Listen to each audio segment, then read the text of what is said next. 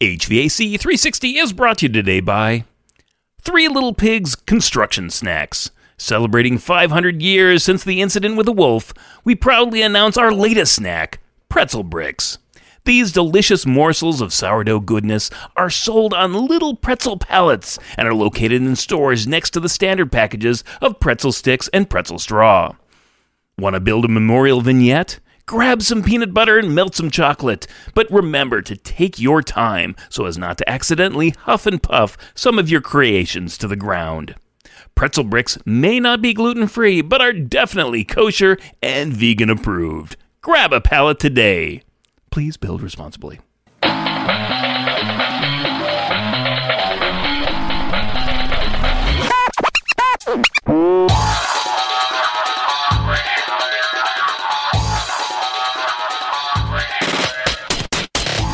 Everybody, welcome back. Matt Nelson here, your host for HVAC 360, helping you be the best and the brightest in HVAC. Each week I'm either sharing information and lessons learned from the field or talking to industry experts. Uh, but I don't really want you to stop there. Uh, I encourage you to double down on your weekly dose of HVAC knowledge by hopping on over to HVAC360.com and joining my growing community of people just like you. People who want more information about HVAC, who just can't get enough. Um, as an added bonus, I'm going to be you're going to be one of the first people notified to uh, free webinars that I'm rolling out in early 2019. Um, so, what's up for this week? This week, I just wanted to share some information about Outside Air Monitoring Station, Outside Air Monitoring Station, Outside Air Measuring Stations, whatever you want to call them. Uh, and I had a couple projects recently where I really kind of got into the nuts and bolts, and I just wanted to share that with you. Um, just as a separate side note, uh, these things also typically, uh, depending on the type and variety that you get, can also measure temperature, but I'm not really covering that today. Uh, mostly because uh, temperature controls contractors typically have that covered uh, with a separate device. All right, so let's get into outside air monitoring stations. So, why use them? So, like with any device, we want to know more information. We just want to get more information. Um, this particular device gives us the flow, so we can ultimately get the uh, CFM, the cubic feet per minute of airflow. You know, there's different ways to do this, um, and uh, airflow measuring stations is just one of those. Um, sometimes when you go uh, and and look at the supply airflow for uh, different air handling units. All that is is just a sum of the uh, bunch of little different airflow monitoring stations on the VAV boxes themselves. So they really just sum up that. You can get the total of a unit just by doing that, and um, obviously another another option if you have more of a constant volume unit uh, or something that doesn't have VAV boxes. You could put an airflow monitoring station in that. Uh, a lot of times it's not so much about the supply airflow though. It's more about the outside air. Uh, they're usually uh, engineers are more concerned about the uh, airflow monitoring station of the outside air to make sure that they're getting enough of uh, air in the system so that's typically kind of why they use them. So what what really is going on when you put in a outside air flow measuring station? Uh, typically, they come in two varieties. They come in the the the fancy thermal dispersion type, and that's the type that I've I've seen uh, a number of recently and that is a basically what the thermal dispersion is doing. It is uh, the fluid, the airflow. Um, this can also work in water, so it's just fluid in general, uh, whether it's air or water. Um, the fluid flow is a, acts as a cooling across a sensor. Um, think of it like a hot wire anemometer and it gives you a reading in feet per minute because it knows what that cooling rate is, what that corresponds to in a cubic feet per minute. And again, you know, obviously you can you can see where cooling there will go, also give you a temperature, so that's where they get the temperature. All right, enough said about temperature. But so that's what it is. It's um, different points, uh, and they're they're getting that across a grid. Um, the other different variety that you can get is a pressure velocity. Now, this is just, you go back to 101, Ductwork 101. Um, this is total pressure and minus static pressure, and you get your velocity pressure. So you put in the, uh, you know, put that through a little calculation with some constants, and you can get feet per minute. So that's ultimately um, that's what you want to do. You can you want to get a feet per minute, um, and then you know the area of the ductwork, and you can just output the CFM. So that's how you generally speaking, that's how you get it. Now the velocity pressure uh, probes that you can find, those are a lot simpler, and that's basically they don't have a lot of fancy electronics that are connected to them. Typically, they're going to have some sort of pressure transducer, so it's going to give you a signal uh, of what that velocity pressure is, and then your building automation system is going to have to make that calculation internally. Uh, whereas if you have some sort of therm- thermal dispersion, uh, from the ones that I've seen, typically they're going to do an internal calculation. You're going to set the actual area of the ductwork in that um, the the uh, measuring device that comes with the thermal dispersion unit, uh, and that's going to be able to calculate CFM directly for you. So that's what's going to output it's going to output the CFM of the fluid flowing across the duct. All right. So one thing that you know you have to remember is that more sensing locations really improves your accuracy. More sensing locations, better average, makes sense, right? Uh, also, um, you know, this is again getting back to those VAV box flow rings. Um, these are some of the some of the devices that you're going to find already come with and they're usually more the velocity pressure variety. Uh, they're going to come with flow rings. Uh, so VAV boxes have these airflow measuring stations, you know, in the throat of the or the neck of the VAV box. Uh, I've seen some on air handling units where they actually come with the you know the pressure, the the, the velocity pressure measurement probes already installed. Uh, but generally speaking, when I'm talking here, these are going to be kind of third party devices that you're going to have to put into ductwork, uh, whether on a new project or you can even, if you have a uh, existing project, you can retrofit these into existing ductwork. So m- most of the airflow monitoring stations that I'm going to be talking about are separate. Now, who makes these? Um, typically, I don't really talk a lot about these, and I'm not necessarily endorsing any one of these. Um, but I know that Ebtron uh, makes uh, airflow monitoring stations. You got Onicon um, making them, and Ruskin. So if you want three varieties, or at least three, a starting point to kind of continue your educational journey, um, this is but a starting point. So you want to go and you want to take a look at what's out there. Uh, if you took a look at those three manufacturers, they give some pretty good um, pretty good information out there. Uh, I think Ruskin probably, if I had to judge the three, um, Ruskin happens to have uh, the best educational uh, material. The the rest are more in print. So if you want anything sort of like videos, uh, those, I, actually I did watch some videos from Ruskin. Um, some of them are kind of cheesy, some of them are informative. Uh, but I will post those in the show notes, and that can be at hvac360.com slash one 121. So this is episode number 121. So that's how you get to those show notes pages.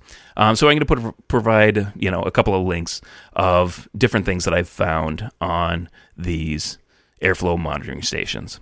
So some of the form factors that these companies provide, um, generally speaking, they come in sort of like a I don't know a, duct rod. A, a, it's an insertion tube that you put on the side of the ductwork um, that's going to be, you know, the orientation is very critical on these. Obviously, it has to go in the direction of the airflow. So that's rather important. You can't just kind of flip these things around and expect them to work, they only work in one direction.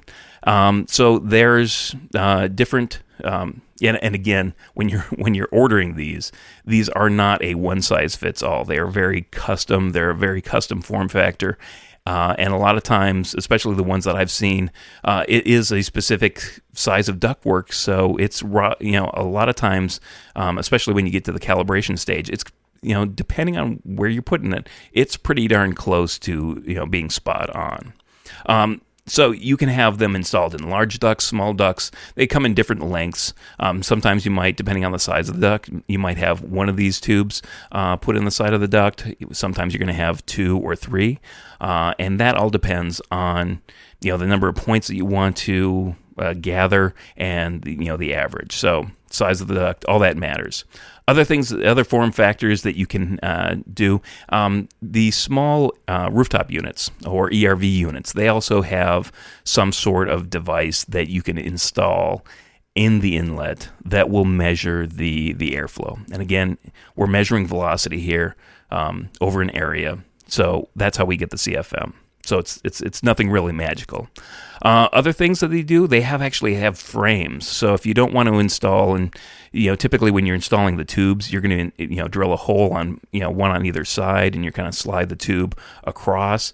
If you know uh, the size of the ductwork, you can actually just cut a slot on one side of it and just slide the um, slide this frame in, and the frame already has the uh, these uh, sensing rods already in them. So there's really nothing to do. Uh, I've seen some of these frames too that actually come with an integral damper, so you can have uh, it's already you know calculated. You don't have to worry about uh, damper interference, which is sometimes a, sometimes a problem, um, and that's uh, some you know another thing that you can have. Uh, other things, fan inlets. Uh, you can have them on fan inlets, and they're a little bit, little bit. They look a little bit different.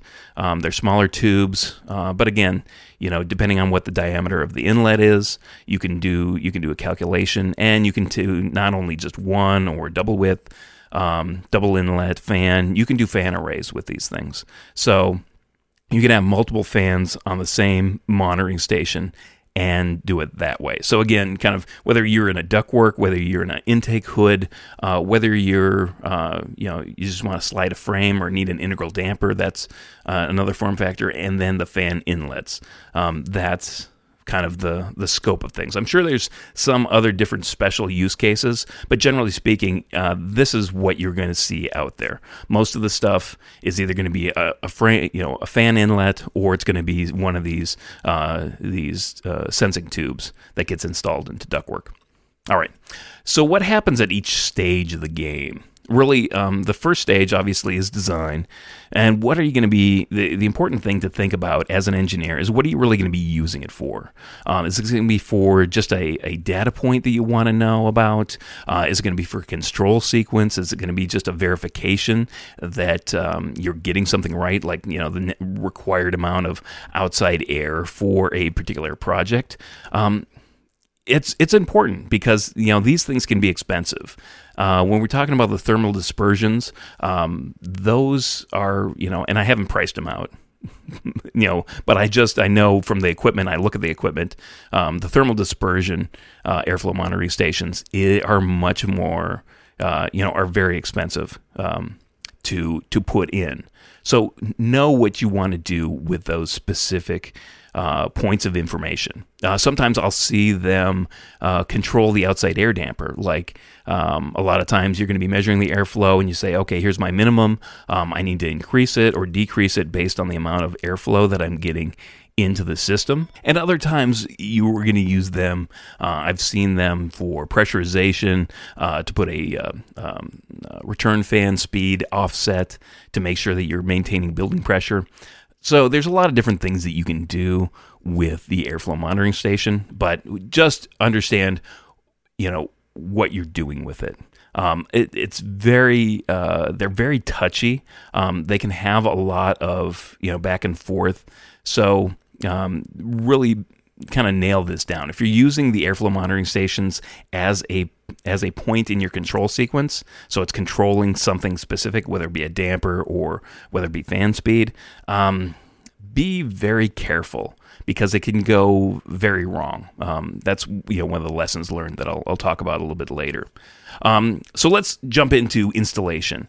So uh, it's you know with any airflow measuring any measuring device location location location it's it's very important you want to be able to get that laminar flow you don't want that turbulent flow around these airflow meters. Again, they're unidirectional. So when you get this kind of this tumbling, turning airflow, it's not going to necessarily read correctly. You're going to get some false negative readings.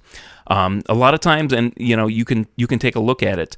Um, a lot of times, they're going to have recommendations based on what your ductwork configuration is. So, if you're an engineer and you're looking at this, take a look at those recommendations, those guidelines. Typically, they're going to be you know one duct diameter, two duct diameters, three duct diameters. Sometimes it's going to be five or ten, but typically it's going to be the, in that one to three range, uh, depending on what your upstream condition is.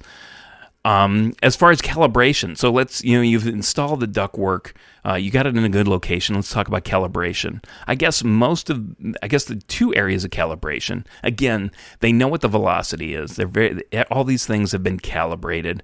Um, so it's really the the change in you know is it the right you know is the exact duct dimension? Did they get that right? And like I said, they sometimes they can be really really close um, with this. But the only way you can do that is calibrating it with uh, a, um, a test and balance authority. So you're going to get your tab contractor in there to do the test and balance to verify that, you know, with their calibrated equipment, they're going to verify, yes, we're getting this sort of velocity um, they know what the duct dimensions are, and they're going to do their own calculations. And you can compare the two. You're going to say, okay, this is what the unit is reading, uh, the monitoring station is reading. Here's what I'm getting from my test and balance agent, and you're going to calibrate your equipment there. Um, either you're going to do that with, uh, you know, putting in a K factor. Um, a lot of times, especially VAV boxes, use K factors. Um, I know that a lot of these. Uh, um, thermal dispersion arrays don't use K factors. Um, instead, they just use the duct area. So you're going to have to manipulate the duct area uh, in calibration, um, and you're going to have to adjust it a little bit. So generally speaking, those are those those is know, that's how you calibrate it. Um, now, as far as commissioning goes, you know, as being a commissioning authority, you want to be there when these things get calibrated. You want to understand, you know, okay, what was the square, you know, footage that they kind of, you know, had originally? What did you change it to? You want to make sure that's documented. Um, even if you don't document it, maybe, you know, because they come with tags. A lot of them, these Ebtron units that I was looking at, come with tags that show specifically exactly how it was set up so you want to be able to note that information on the tag, saying here, you know, this is the the square footage that we used uh, when we calibrated it. So they know what it was changed to, because typically it's going to have the factory setting on that tag. Um, you want to be able to judge: is this going to be a best, uh, you know, a best location for it? Is the right location for it? Um, are we going to get good readings from it? And you know, generally speaking, through, by the end of the commissioning process, you're going to ha- have a good idea whether or not it is a good location. Um, and, you know, if it's not, um, you know, again, these are expensive. So it could, you know, ultimately just be a waste of money um, which is kind of a bad situation to be in. And that's why you want to be oh so careful when you take a look and, uh, you know, you're spending the owner's money. You want to make sure that these are as um, reliable and valuable as possible and even you know you know getting back to the design you want to make sure that if there's something you want to you want, you want to be able to spot it on a drawing. You want to be able to make sure that you have enough duct length.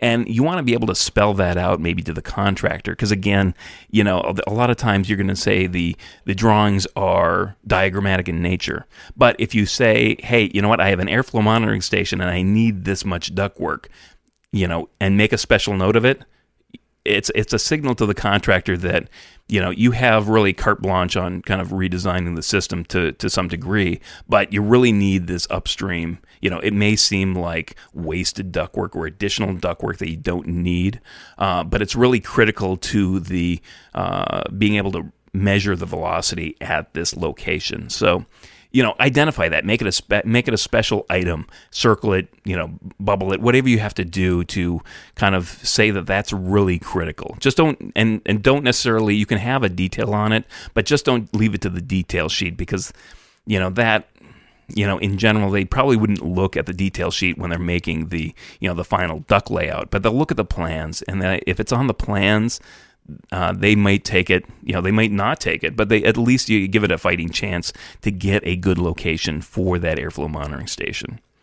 Um, and then you're gonna, as you know, commissioning, you're gonna do the, you know, some perform some logic tests.